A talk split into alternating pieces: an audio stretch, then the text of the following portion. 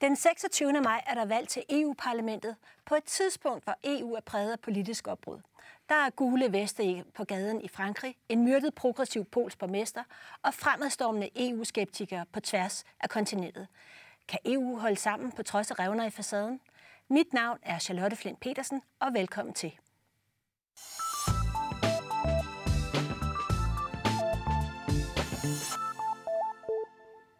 Velkommen Uffe, og velkommen Mogens.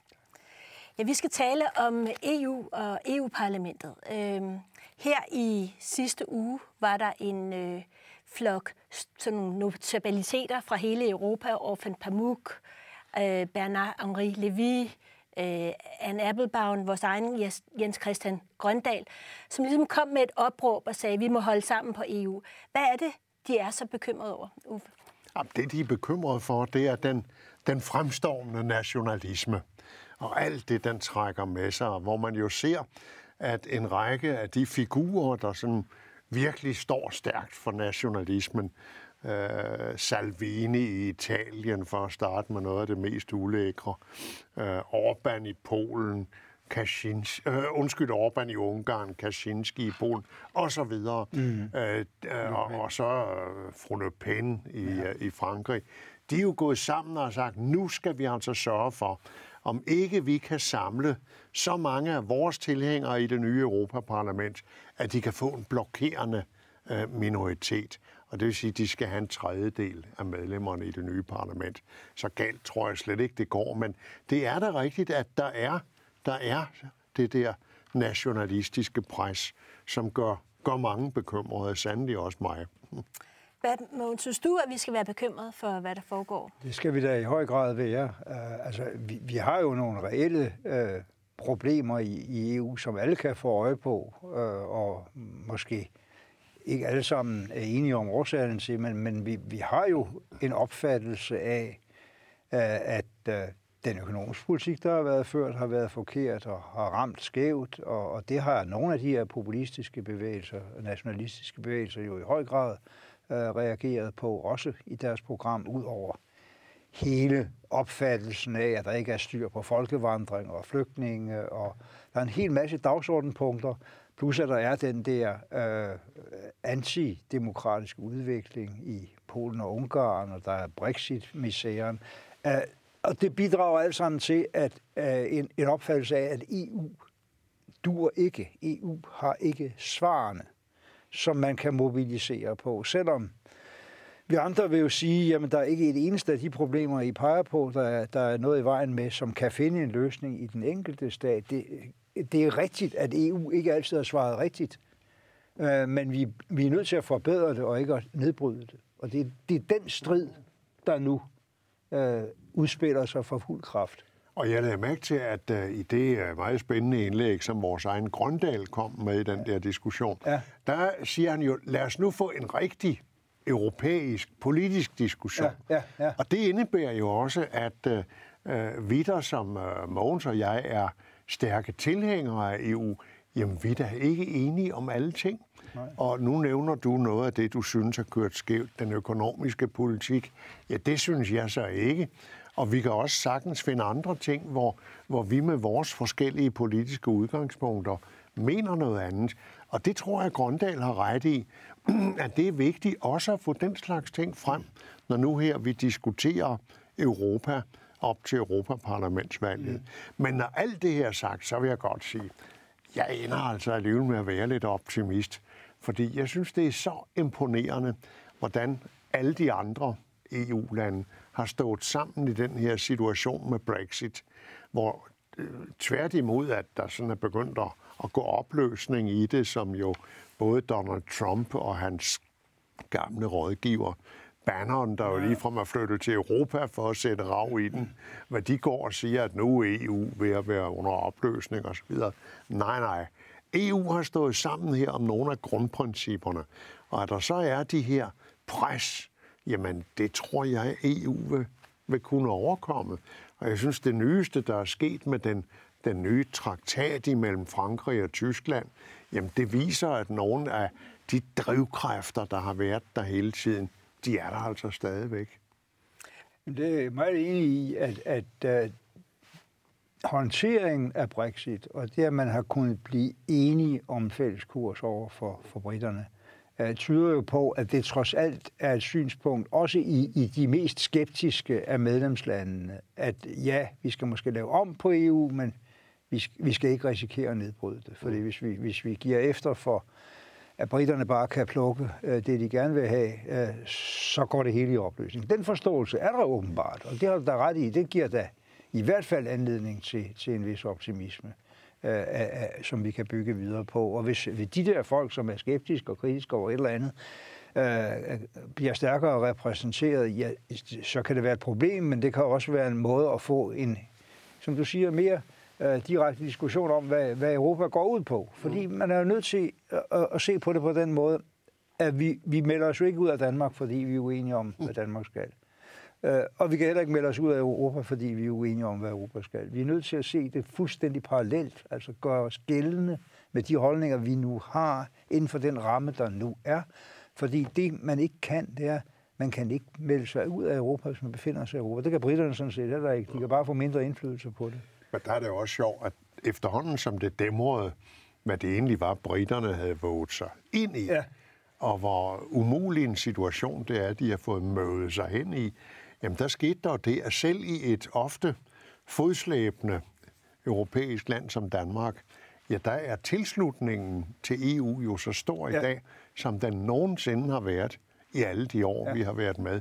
Det er jo også ganske tankevækkende, at man så har undtagelser og forbehold, og dem vil man bevare, og alt det der. Det er så en anden ting. Men det helt grundlæggende, er vi glade for medlemskabet? Jamen, der er jo en tilslutning til det i dag, som vi aldrig har set før. Men øh, altså de her EU-skeptikere, altså Salvini og Le Pen, og, mm. deres mål er jo heller ikke at melde Frankrig, Italien ud af EU. Nej, nej. Målet er at lave EU om Ja, indefra. det er at blive ved med at kunne hæve så mange penge, de kan af kassen, og så i øvrigt øh, opføre sig, som de selv vil. Altså, der er Italien og Salvini og de andre femstjernebevægelsen og så videre. Der er de jo et skoleeksempel på det, øh, med der, øh, hvor de jo går ud og siger, vi vil da have lov til at køre vores eget budget, og det må I andre give os lov til, underforstået betale regningen for os, øh, når det kører lidt skævt. Det er jo det, det er ude på, og det er det, det hele går ud på. Men sådan et opråb for sådan nogle, altså de intellektuelle, eliten kan man sige, det europæiske elite, kan det ikke også virke fremmedgørende og, og lidt, sådan, lidt stødende? hmm. Selvfølgelig. Det er jo altid en diskussion, ikke? Ja, ja. Jo, jo, jo, jo, jo, jo.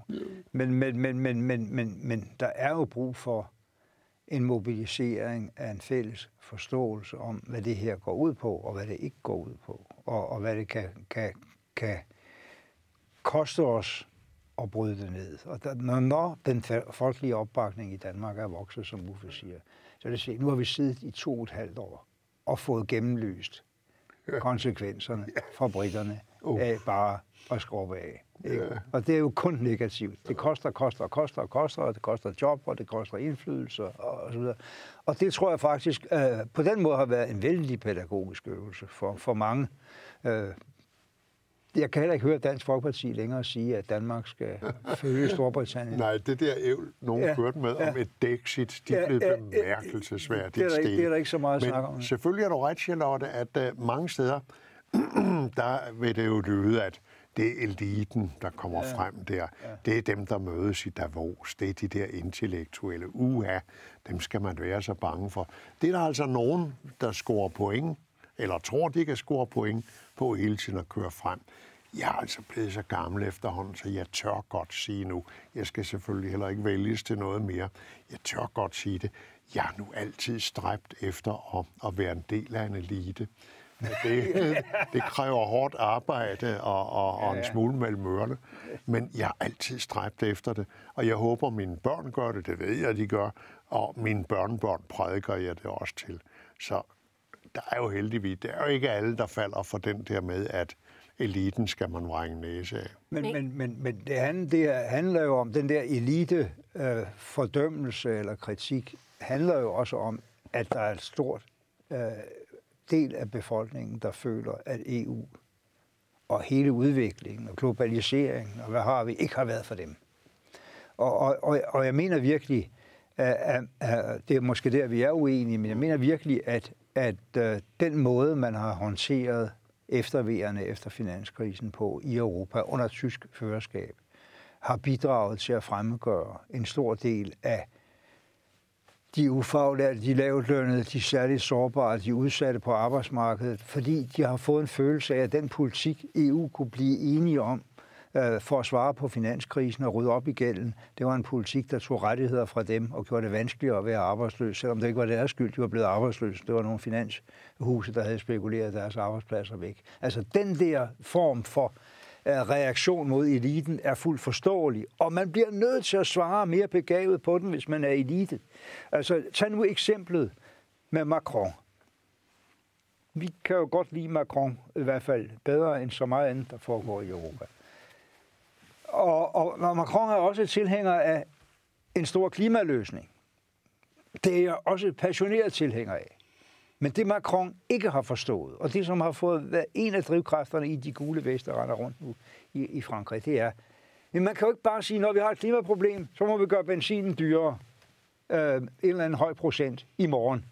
Hvis ikke man gør det i en sammenhæng, hvor de mennesker, der bor langt væk fra deres arbejde, ikke bliver særlig godt betalt og er nødt til at køre i bil, på en eller anden anden måde får deres økonomi til at hænge sammen. Man er nødt til at se de, de her store løsninger som et sammenhængende socialt projekt, som også sikrer en mere rimelig fordeling af de samlede økonomiske muligheder. Og det er der, der er en meget stort mindretal i hvert fald i Europa, der føler, at det ikke er det, politikerne har gjort de sidste 10 år. Det kan vi nu ikke blive voldsomt uenige om. Altså, jeg mener, at det var nødvendigt i kølvandet på finanskrisen at passe på, at de der meget store gældsbyrder, som nogle lande lå med, at de ikke skulle komme til at skabe ubalancer. Og det er derfor, jeg mener, at den sådan lidt hårde tyske politik, den var nødvendig. Men så er jeg til gengæld enig i, at det er jo ikke alle lande, der for eksempel som Danmark, har haft de sociale sikkerhedsnet, der gør, at netop de grupper, Mogens nævner her, øh, øh, øh ikke bliver ladt i stikken. Og derfor så har vi jo ikke følt, for eksempel i Danmark, på samme måde, mm-hmm. som man har følt i andre lande, Storbritannien, Frankrig osv., har følt nogle af de her ting, fordi man ikke har haft de systemer.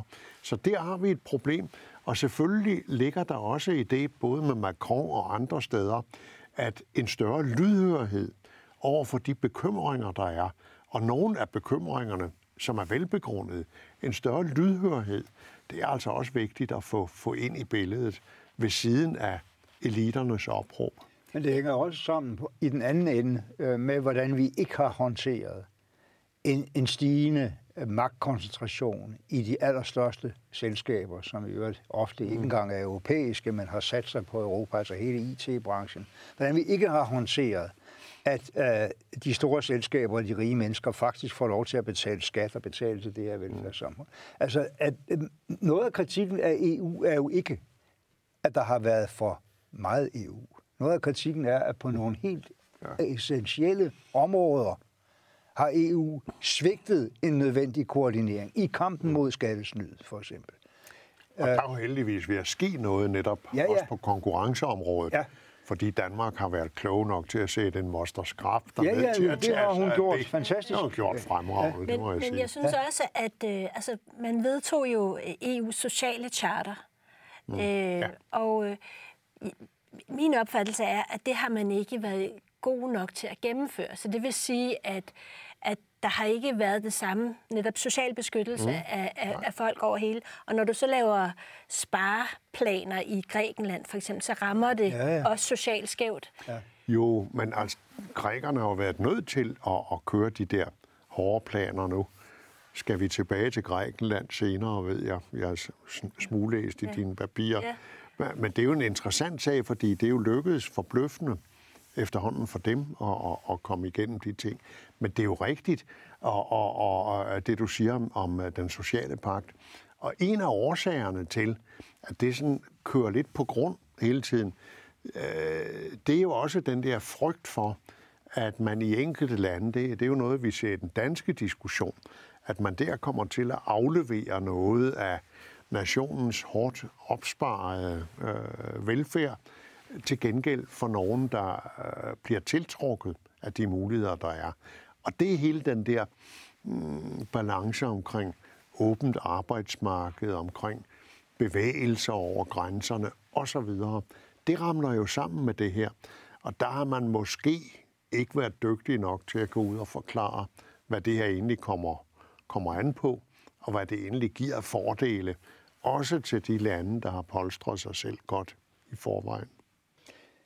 Der er jo et, et, et, øh, problem, som man ikke taler så meget om, når man siger, at det har været nødvendigt, at nogen strammede ind, og gældsbyrden der voksede, og Tyskland har haft ret. Jamen, øh, kontrakten, også kontrakten omkring euroen, forudsætter jo både, at de lande, der har meget store underskud, gør noget for at fjerne dem, mm. og at de lande, der har meget store overskud, ja. gør noget for at fjerne dem. Og der er Tyskland jo ikke. Nej, det, sidste, det sidste har man ikke rigtig snakket om. Det er rigtigt. Nej. nej. Og det var jo den måde, Tyskland ligesom kunne give noget mere efterspørgsel til, ja. til resten af Europa, og have bidraget til hurtigere at få arbejdsløsheden væk. Øh, og, og, og, og så også i, i en eller anden forstand bare svække sin egen konkurrencekraft lidt mm. til fordel for, de, for, for, for resten. Og det, det, øh, jeg mener, det fælles projekt, man har indskibet sig i hos et flertal af landene i, i en fælles valuta, hvor vi godt nok ikke er med, men så alligevel er så meget med, som man overhovedet kan være, øh, selvom man er udenfor, fordi vi følger dem helt tæt. Det forudsætter jo den form for koordinering. Ja. Ja, og der kan man sige, der er euroen jo et ufuldstændigt projekt i virkeligheden. Ja, ja. Og også et projekt, som i virkeligheden kan udfordre resten af EU, hvis det ikke lykkes, fordi at det skaber ustabilitet. Ved du hvad, når du ser, hvad euroen har været igennem de sidste 5-10 år af problemer, ja, ja. så kan du godt glemme det der med, hvis det ikke lykkes, fordi euroen er lykkes og vil blive ved med at lykkes. Det viser den vilje, der har været til at holde fast på euroen. For hvor må det have været fristende på nogle tidspunkter for, ja, for Tyskland og også for andre at sige, nej, nu skærer vi det der stykke af, nu skærer vi det stykke af, det der vil vi ikke skibe os ind i. Og fristende må der også være i dag, når du ser Italien, hvordan de tærer sig. Men øh, der har det altså vist sig, at der har været en vilje til at holde sammen på det her. Så øh, jeg mener, at øh, euroens tidlige død, den, den diskussion kan vi godt glemme. Men den handler vel også om noget større euroen, en, en form for europæisk strategisk det gør autonomi? Det præcis, fordi ideen med at lave euroen var jo overhovedet ikke øh, noget med økonomi. Øh, det var, at man skulle prøve at, at skabe et større europæisk fællesskab. Og det, mange har glemt i dag, det er jo, at da euroen blev skabt, der var det jo et offer for Tyskland. Altså i dag er man travlt med at sige, at uh, det er Tyskland, der sidder mm. og tyrer alle de andre. De har magten i kraft af euroen. Dem for pokker i Tyskland var der gevaldig modstand i finanskredse og også i mm. politiske kredse imod det her. Mm. De skulle opgive deres D-mark. De skulle gå ind i noget fælles med franskmænd og grækere og uha. Nej, hvor var modstanden stor. Og se, hvor vi står i dag. Ja, fordi tankegangen dengang var jo, at ja, de eneste, der virkelig afgav noget magt her, det var ja. Tyskland. Ja. Fordi det var den tyske centralbank, der dirigerede pengepolitikken i hvert fald i Europa på egen hånd, uden at vi havde medbestemmelse på Men øh, erfaringen har jo vist, at de andre har været så tilpas svage, så det er ikke helt forandret tilstanden, ja, at der er fået en europæisk centralbank. Det er stadigvæk Tyskland, der slår takten. Ikke? Og, og der mener jeg så, at de halvvejs øh, ikke har levet op til, til de forudsætninger, de egentlig, øh, om man så må sige, blev presset ind i for at få genforeningen og, og, og, og, og, og, og, og blive bundet ind i et samarbejde med os andre. Jeg kan huske vores gamle ven, Henning Christoffersen og kollega, der jo sad i mange år som næstformand i, I EU-kommissionen. Henning sagde engang, jamen altså suverænitet, nu taler man så meget om suverænitet, ja. når man skal lave alle de her fælles ting. Ved I hvad? Suverænitet betyder, at øh, hvis den tyske forbundsbank beslutter sig for at hæve renten, så må du selv om, om du vil vente 10 eller 20 minutter med at gøre det sammen. ja, ja. Det er suverænitet. Ja. Ja. Men men i forhold til, øh, altså det, er jo, det handler jo blandt andet også om, skal man sige, global konkurrence, gætter mm. jeg på. Altså euroen ja. Øh, er vel i konkurrence med dollaren, øh, med ja. renbien, øh, ja. eller hvad? Er det, er det relevant? Ja, dollaren har bevaret sin ja. enestående position som et betalingsmiddel, alle vil have fat i. Ja, det er reservevalutanummer. Ja, ja. Ja. Så, så på den måde er euroen ikke blevet så stor, som man måske troede, den ville blive. Men, men det kan jo komme. Jo, og heldigvis for det, kan man sige. Ja. Fordi det ja. kan jo også blive en, en uregerlig faktor netop, når, når man kigger på konkurrenceevnen. Ja. Ja. Heldigvis med det, ja. Men der er jo et andet problem, øh, som har også at gøre med, om, om det nu øh, kommer på ret kurs i Europa fremover. Øh, fordi man i den grad har bortdefineret og fører, man vil kalde en aktiv finanspolitik mm. øh, for at skabe job. Man har overladt det til øh, centralbanken ja. at pumpe penge ud i endeløse baner. Ja. Og dermed fået, ja, så er økonomien vokset. Det har haft, det har haft øh, og, og renten har været stort set nul.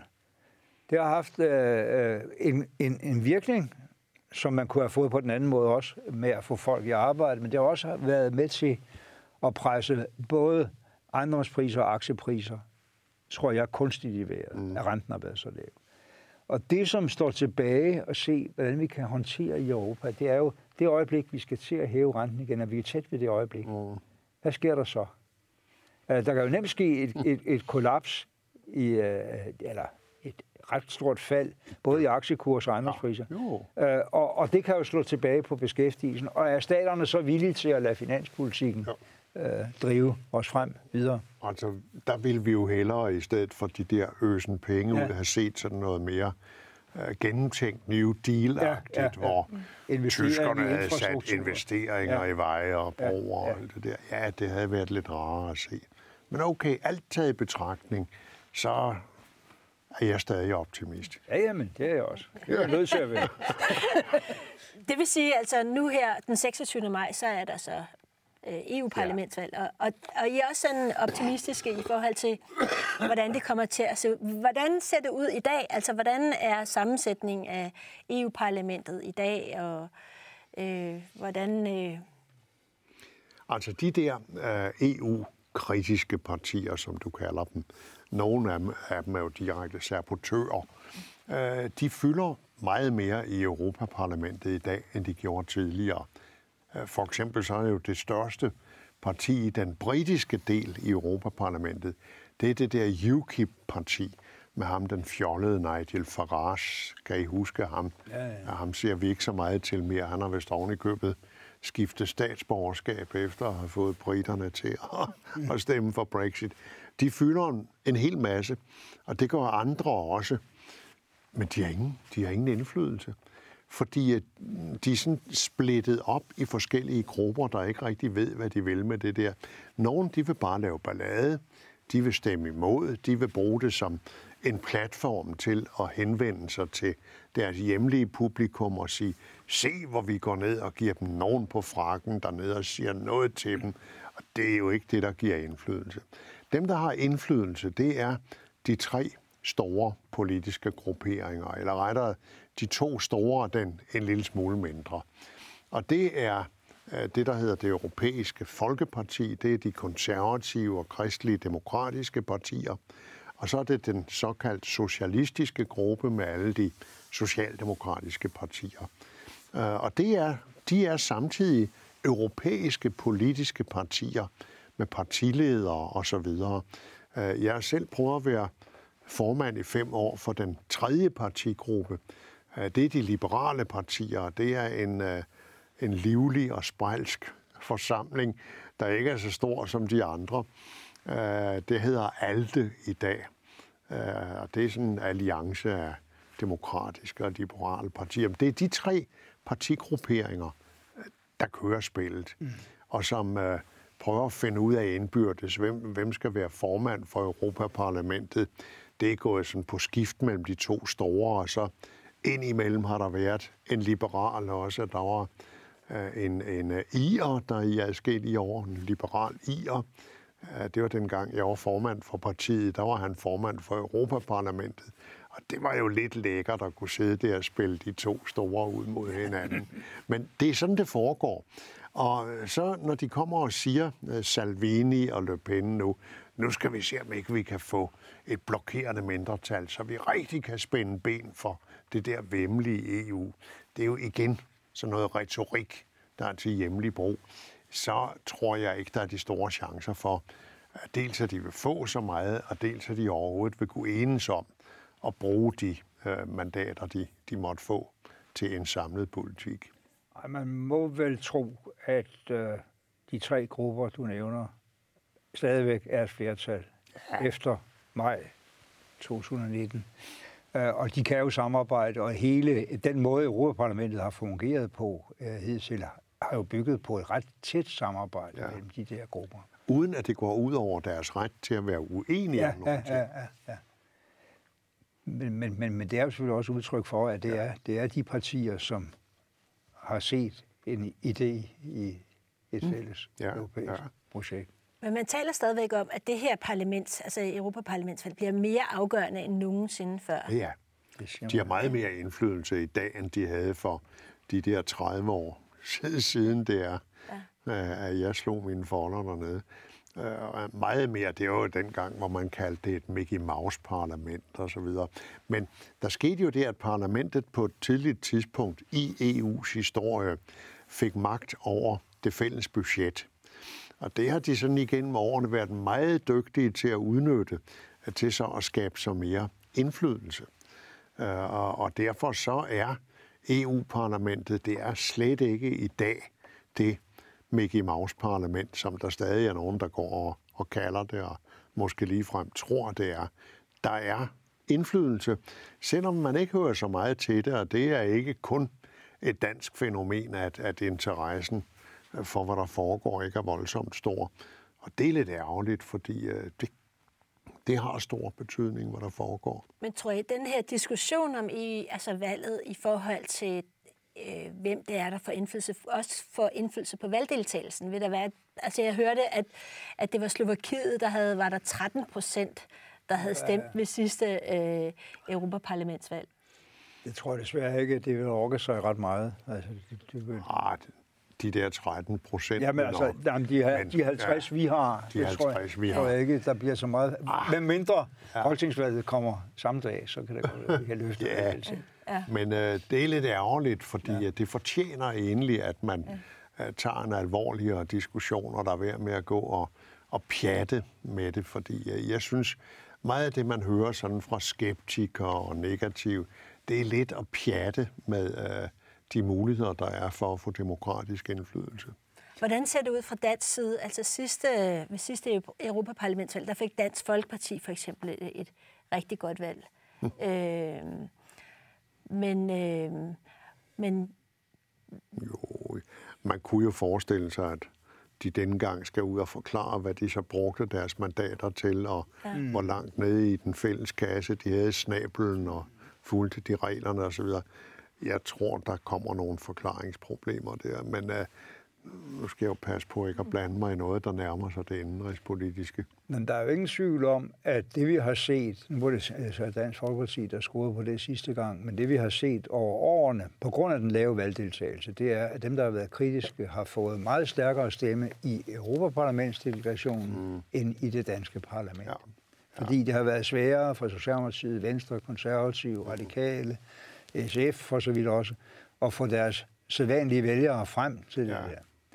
Men, men dem, der virkelig har været vrede over et eller andet, de har stemt på Folkebevægelsen øh, mod EU-unionen eller på Dansk Folkeparti. bevægelse og alt det, der har ja. været igennem året. Og der er det jo markant, at de har ikke haft indflydelse på ret ja. meget. Ja. Nu, nu, nu, nu er Jens Peter Bunde vist konverteret til at være tilhænger. Ja, må dog ikke. Og det, men det er også, fordi han opdagede, det var på den måde, han kunne, der var nogen, der gad høre på ham. Ikke? Men, men øh, det, det, det, det har været markant, mm. at der har været meget lidt indflydelse på andre ting, hvordan de kunne rave til sig selv. Men for eksempel nu her, så er Rumænien, de har formandskabet for ja. EU, og mm. for et halvt år siden var det Bulgarien. Altså lande, som som har problemer med, med, med de mm. selv samme Københavner-kriterier, korruption. Ja. Altså, hvordan, øh, hvad gør det ved EU's troværdighed, at man i, i perioder har øh, skal man sige, svage formandskabslande i forhold til de her dagsordner? Ja. Og måske et, et meget afgørende halvår her nu. Hvor, øh... Jeg ved ikke, om Bulgarien var så svage, som man egentlig skulle have troet.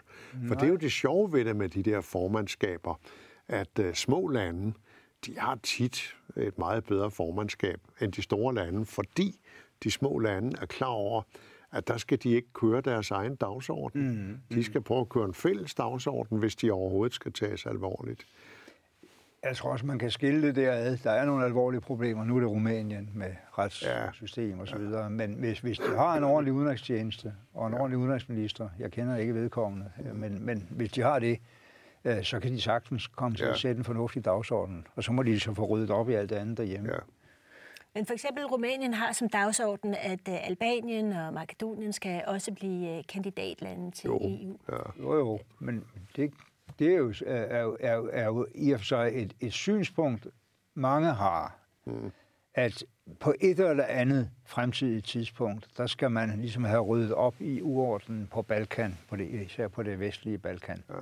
Øh, og have, have dem med. Men det er også åbenbart, at der er ikke nogen, der en gang til øh, vil optage som fulde medlemmer lande, som overhovedet ikke lever op til kriterierne. Men, men man skal finde en formel, og det tror jeg dybest set er det, rumænerne også håber på. Man skal finde en formel, hvor de kommer ind i en god proces. Og nu har vi så Makedonien, øh, øh, Nord-Makedonien, som, som øh, noget, en gammel knude, der om sider er blevet løst, så det der lille bitte land ikke behøver at ligge som en, en, en, en øh, ø, der ikke har ordentlig kontakt med NATO og EU. Og hvor og vi jo oplever for øjeblikket, at Rusland har jo forsøgt at komme ind og påvirke meningsdannelsen ja. rundt omkring. Og nu der hele, hele den her diskussion var om Grækenland og Makedonien, om sider kunne blive enige om navn og den slags, der prøvede russerne jo også at komme ind og ødelægge hele det spil. Jeg ved, du har en, sådan, en særlig oplevelse omkring oh, hele ja. øh, øh, det her spil omkring Makedonien og, og altså, Grækenland. Ja, det er jo næsten 30 år, ja. der har det der lille land med kun 2 millioner indbyggere de har ligget der og været isoleret og udsat osv., fordi Grækenland har blokeret for enhver, enhver håndsrækning til Makedonien fra EU og fra NATO, hvor de så frygtelig gerne ville med. Men grækerne har blokeret, og det var fordi Makedonien hed Makedonien. Uha, sagde grækerne derfor 30 år siden, da Makedonien, der jo var en del af det gamle Jugoslavien og erklærede sig selvstændigt i 1991. Uha, sagde grækerne dengang.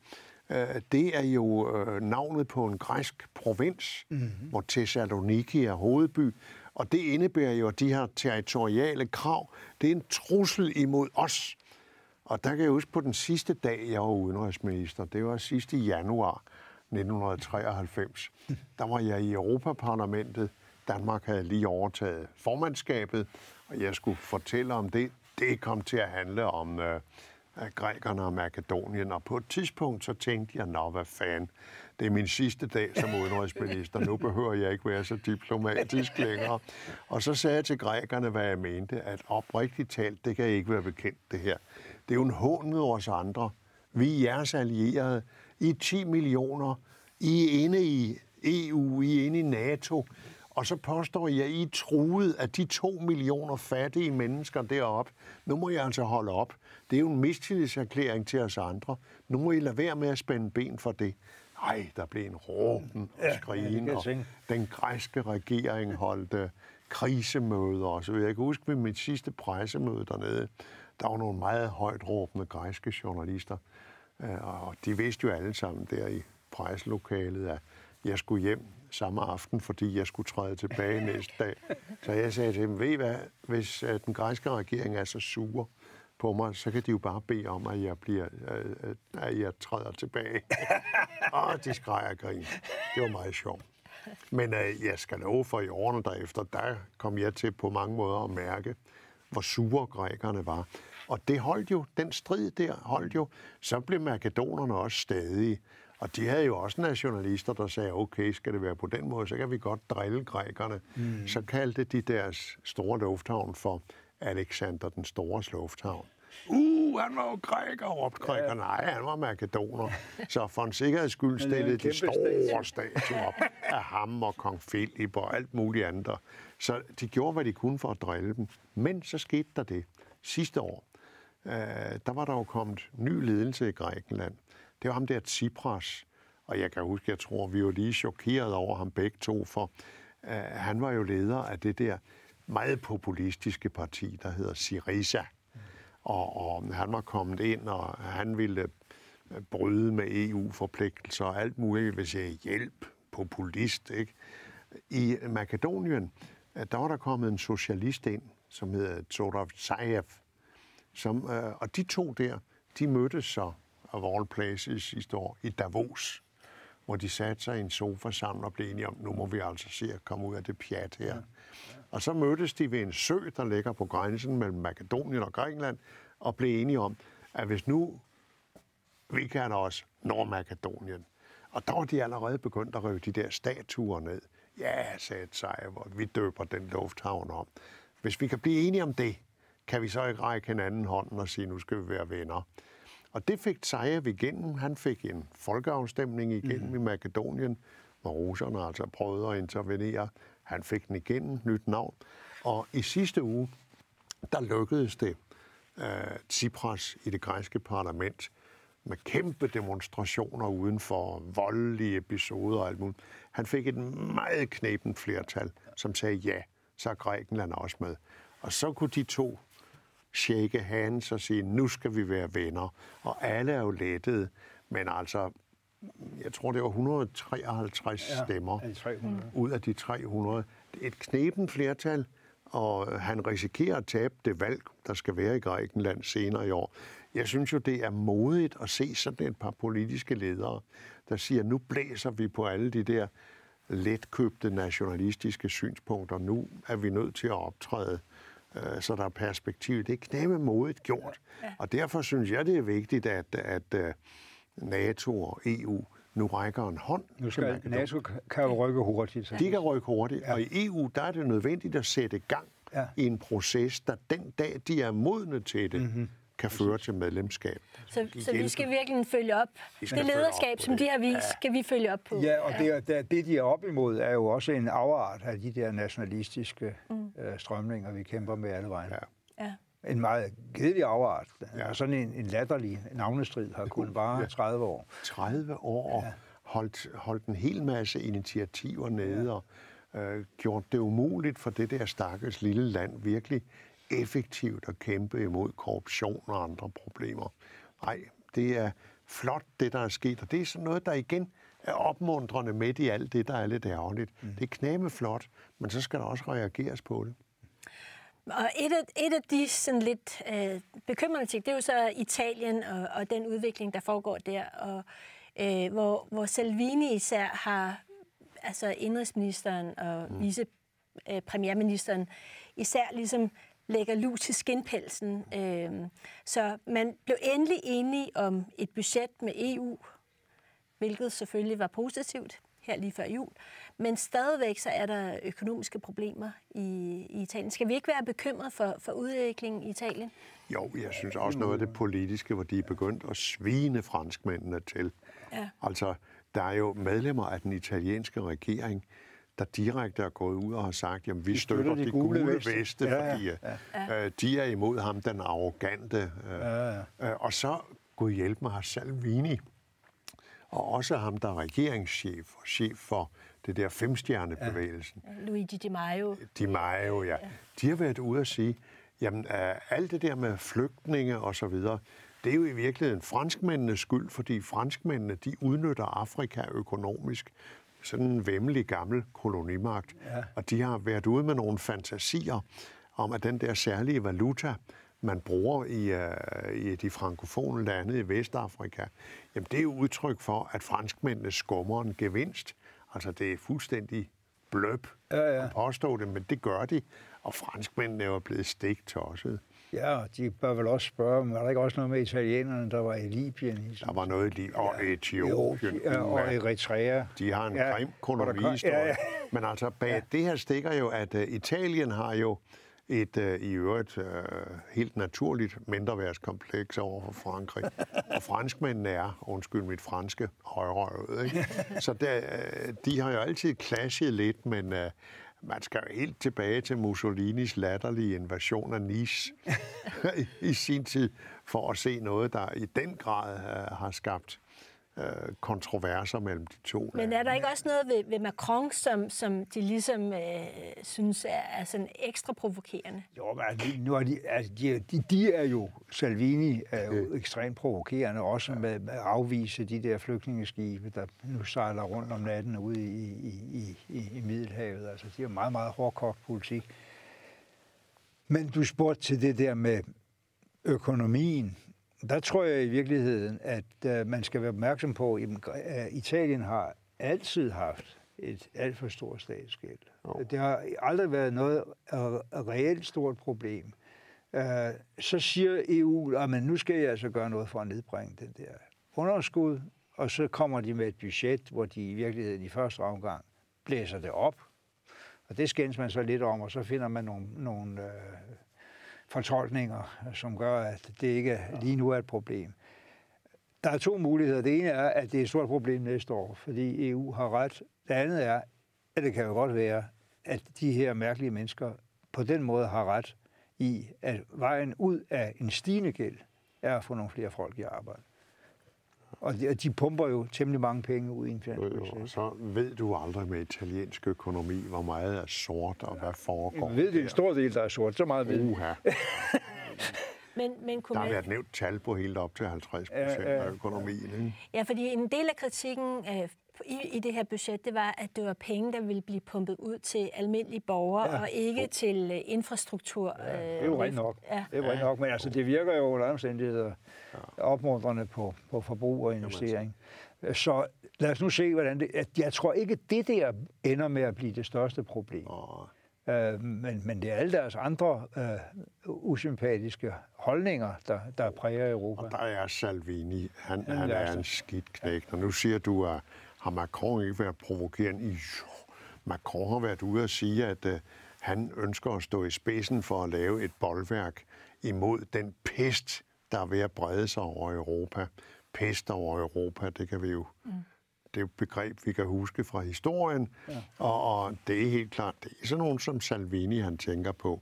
Og det synes jeg, han har fuldstændig ret i, Macron, fordi ja. hvis du kigger på det der parti, som jo i meningsmålingerne nu langt er det største parti, det udspringer jo af det gamle Lega Nord. Og Lega Nord, det var det parti, der sagde, vi gider ikke have noget med øh, det sydlige Italien at gøre, skil dem af, vi laver vores egen stat, Padania. Og jeg har oplevet nogle af de der demonstrationer oppe i Norditalien, hvor Padania-tilhængerne, de er kommet med den der særlige italienske march, hvor de løber i takt til uh, brass music. De løber i takt med grønne faner, så der er jo klare fascistiske tendenser i det der. Og det er der ikke noget at sige til, fordi Italien har jo aldrig haft for eksempel det opgør med fortiden, som mm. Tyskland har haft. Og derfor så finder du jo mærkelige rester af fortiden stadigvæk i Italien. Og der er Salvini og hans optræden, øh, der er det et skidt udtryk for det kan man egentlig ikke sige, at han er sådan... Altså, Berlusconi var jo heller ikke rigtig gavnlig. Øh, Nej, han var heller sige, ikke men... rigtig demokrat. Han var heller ikke rigtig demokrat, og der var meget imod ham, men alligevel, han var en lidt mere uskyldig type end ham her, Salvini. Ja, nu grædbrøjer du meget. Ja, nu grædbrøjer jeg meget, ikke? Men, men altså, øh, Berlusconi, der jo ved Europaparlamentet nu, det bliver festligt. ja. det, det bliver festligt. Men altså, kan man ikke også sige, at Macron, han på en eller anden måde, altså han er jo super-europæeren, altså, mm, og ja. Salvini, han er EU-skeptikeren, der vil forandre EU. Meget mere end skeptiker. Ja, ja. ja. Øh, at de på den måde også, altså, at der er simpelthen en, en grundlæggende ideologisk forskel mellem... Jeg mener, at uh, Salvini er klart nationalist og fascist. Og det er hårdt sagt, og det skal man selvfølgelig passe på med. Men når du ser hans optræden og hans øh, baggrund, og hvad han har fået fyret af efterhånden af, af udsagn, også når han er taget til Ungarn og Polen og ja. Frankrig for at samle meningsfælder i den der front imod det vemmelige EU, øh, så synes jeg ikke, det er for hårdt at klistre de etiketter på ham. Altså en gang imellem, der skal man kalde tingene ved deres rette navn. Man kan jo håbe, men jeg kan ikke nok om italiensk politik og hvad der foregår ind i hovederne på dem til at sige, om det kan ske. Man kan jo håbe, at Salvinis enestående vælgersucces giver øh, femstjernebevægelsen nogle problemer på sigt. Jo. Fordi de ligger jo et helt andet sted. Ja. Det, det, er jo, det er jo sådan et anarkistisk, venstreorienteret parti, som har lavet uh, en alliance med et fascistisk, nationalistisk ja. højreparti. Ikke? Uh, og så uh, der må, der må, uh, Salvinis succes kan godt blive til en eksplosion internt i det der ja. mærkelige koalitionsbillede. Det er mystisk, at det ikke er sket allerede. Ja, det er nemlig mærkeligt. Ja. Også de, de står faktisk også forskelligt på EU-spørgsmålet. Ja, øh, gør de også. Ja. Ja. Ja. Fuldstændig. Øhm, ja. Men så har vi så haft demonstrationer i øh, Frankrig siden november, af de gule veste. Ja. Øh, der er også nu kommet moddemonstrationer, de røde tørklæder. Ja. øh, men, øh, men, men det vil sige, at supereuropæeren har problemer, kan man sige, i uh, internt hjemme. Er det noget, han, han kan løse, og hvad betyder det egentlig for hans skal man sige, magt eller muligheder i forhold til det europæiske projekt?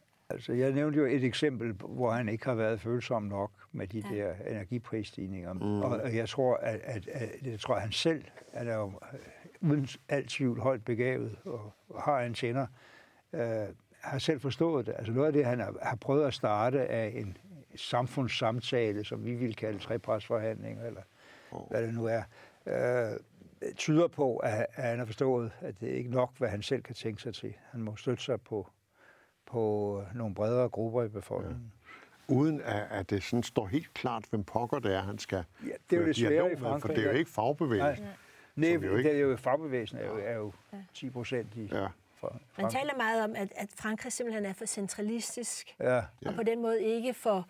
Du har et Paris, som ligesom er afs, afskåret ja, ja. for resten af, af Frankrig. Ja, og de her gule veste kommer jo ja. mange andre steder fra, ja. og de har jo siddet ved alle de store byer i Frankrig rundt omkring, ja. og besat rundkørsler på vej ind til byen, og ja. øh, det, det er jo en faktor, som man stadig har lidt svært ved at definere og finde ud af, hvad pokker er det for nogen. Og, Jamen, det er jo både ja, begge yderfløje. Det er begge yderfløje. Og jeg undrer mig lidt over, at uh, sådan det store, besindige midterfelt, at de ikke har tabt tålmodigheden med mm-hmm. det, mhm. de har oplevet, som jo på et tidspunkt begyndte at blive ganske voldeligt med afbrændte biler og bomber i gaderne og alt sådan noget. Men nu kom det, det, det, du nævner med de røde tørklæder, er måske en form for, at have sagt, begavet reaktion. Jo. Sige, tag nu og forlige og dem jeg ved. Ja, men, men, men øh, er, er vi ikke meget afhængige i Danmark af for eksempel, at Frankrig fører en, en ordentlig øh, økonomisk politik med en jo, jo. ordentlig social, eller Italien? Altså et eller andet sted kan man sige, at EU-projektet er jo også afhængig af de andres landes evne til god regeringsførsel. Ja, bestemt. Ja. Ja. Jo. jo, og der er Frankrig uden tvivl. Øh, den vigtigste brik som med Tyskland, det, det kommer man aldrig ud af, at det er de to, der skal sørge for, at det ikke bryder helt sammen. Og derfor er det jo også lidt vigtigt for os, at Macron kan finde sine ben. Han har tre et halvt år stadigvæk. Det er rimelig langt uh, i europæiske valgperioder. Uh, og han har et flertal, men uh, han er travlt nu. Mm. Men det er jo også meget spændende, det der er sket med Agen-traktaten, ja. som vi jo ikke har hørt ret meget om herhjemme, fordi... Uh, det er, er en symbolhandling, er det ikke? Jeg har ikke læst Der er den. meget symbolhandling ja. i det, ja. men det er jo sjovt, fordi det, det tager jo over efter den gamle uh, traktat, der blev lavet mellem de Gaulle og Adenauer, Adenauer ja. helt tilbage uh, mange år siden. Noget, ja. Ja. Og, og den her tager over, og den er sådan lidt mindre vidtgående, kan du sige, end traktaten dengang. Men en væsentlig ting deri, uh, det er jo uh, samarbejde om en europæisk oprustning og et øh, sikkerhedsråd, som de i fællesskab laver Frankrig og Tyskland imellem.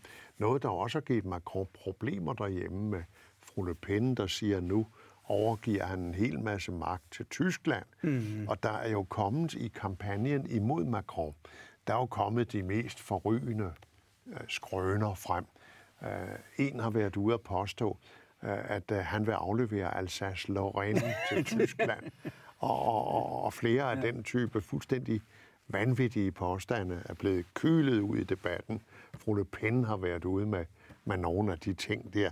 Så øh, fake news har store tider foran sig op til Europaparlamentsvalget. Nu var nu her i forrige uge, der øh, blev den polske borgmester Pavel Adamovic, øh, han blev dræbt af en ung, øh, sindsforvirret person åbenbart. Øh, hvem var den her gedansk mm. borgmester?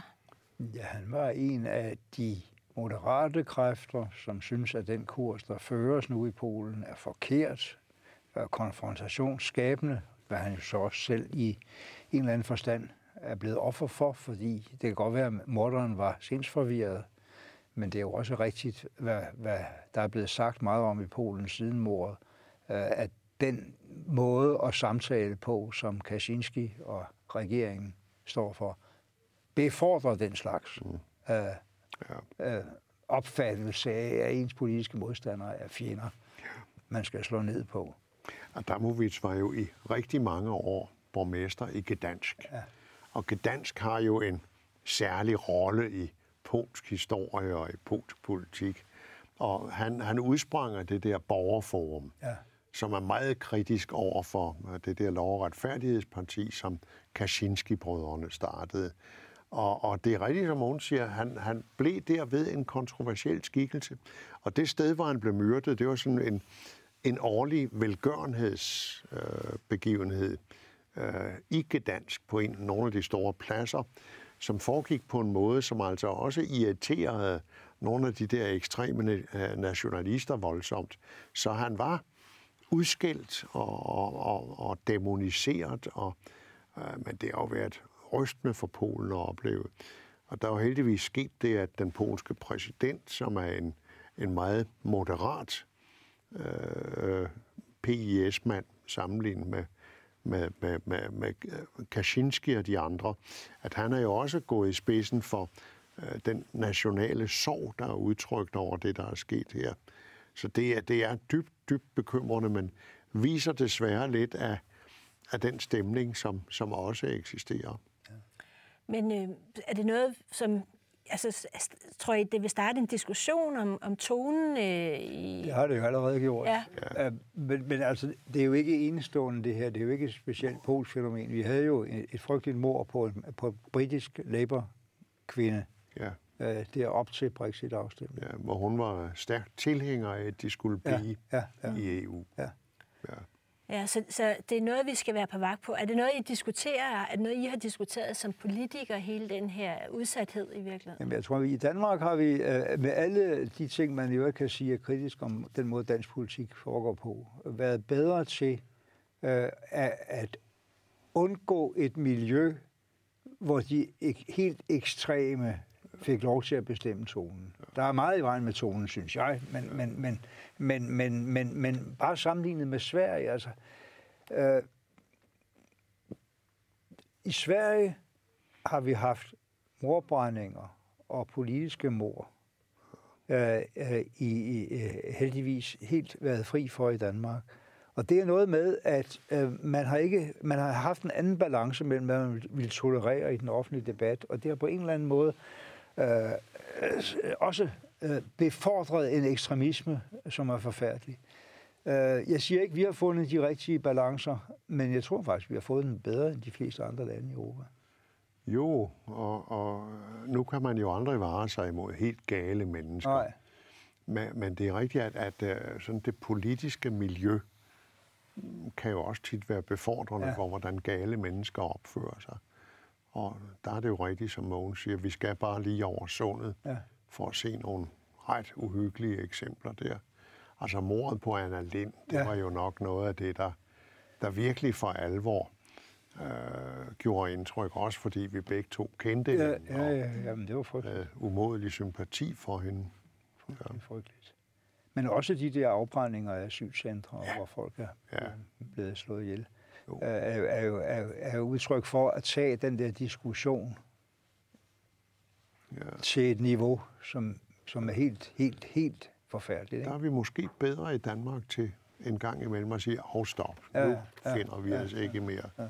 Og det, det er sådan det håb, man har, at sådan common sense og almindelig anstændighed ja. trods alt eksisterer endnu. Tak Uffe, og tak Mogens, og tak til jer seere, fordi I så med i Uffe og Mogens om verden.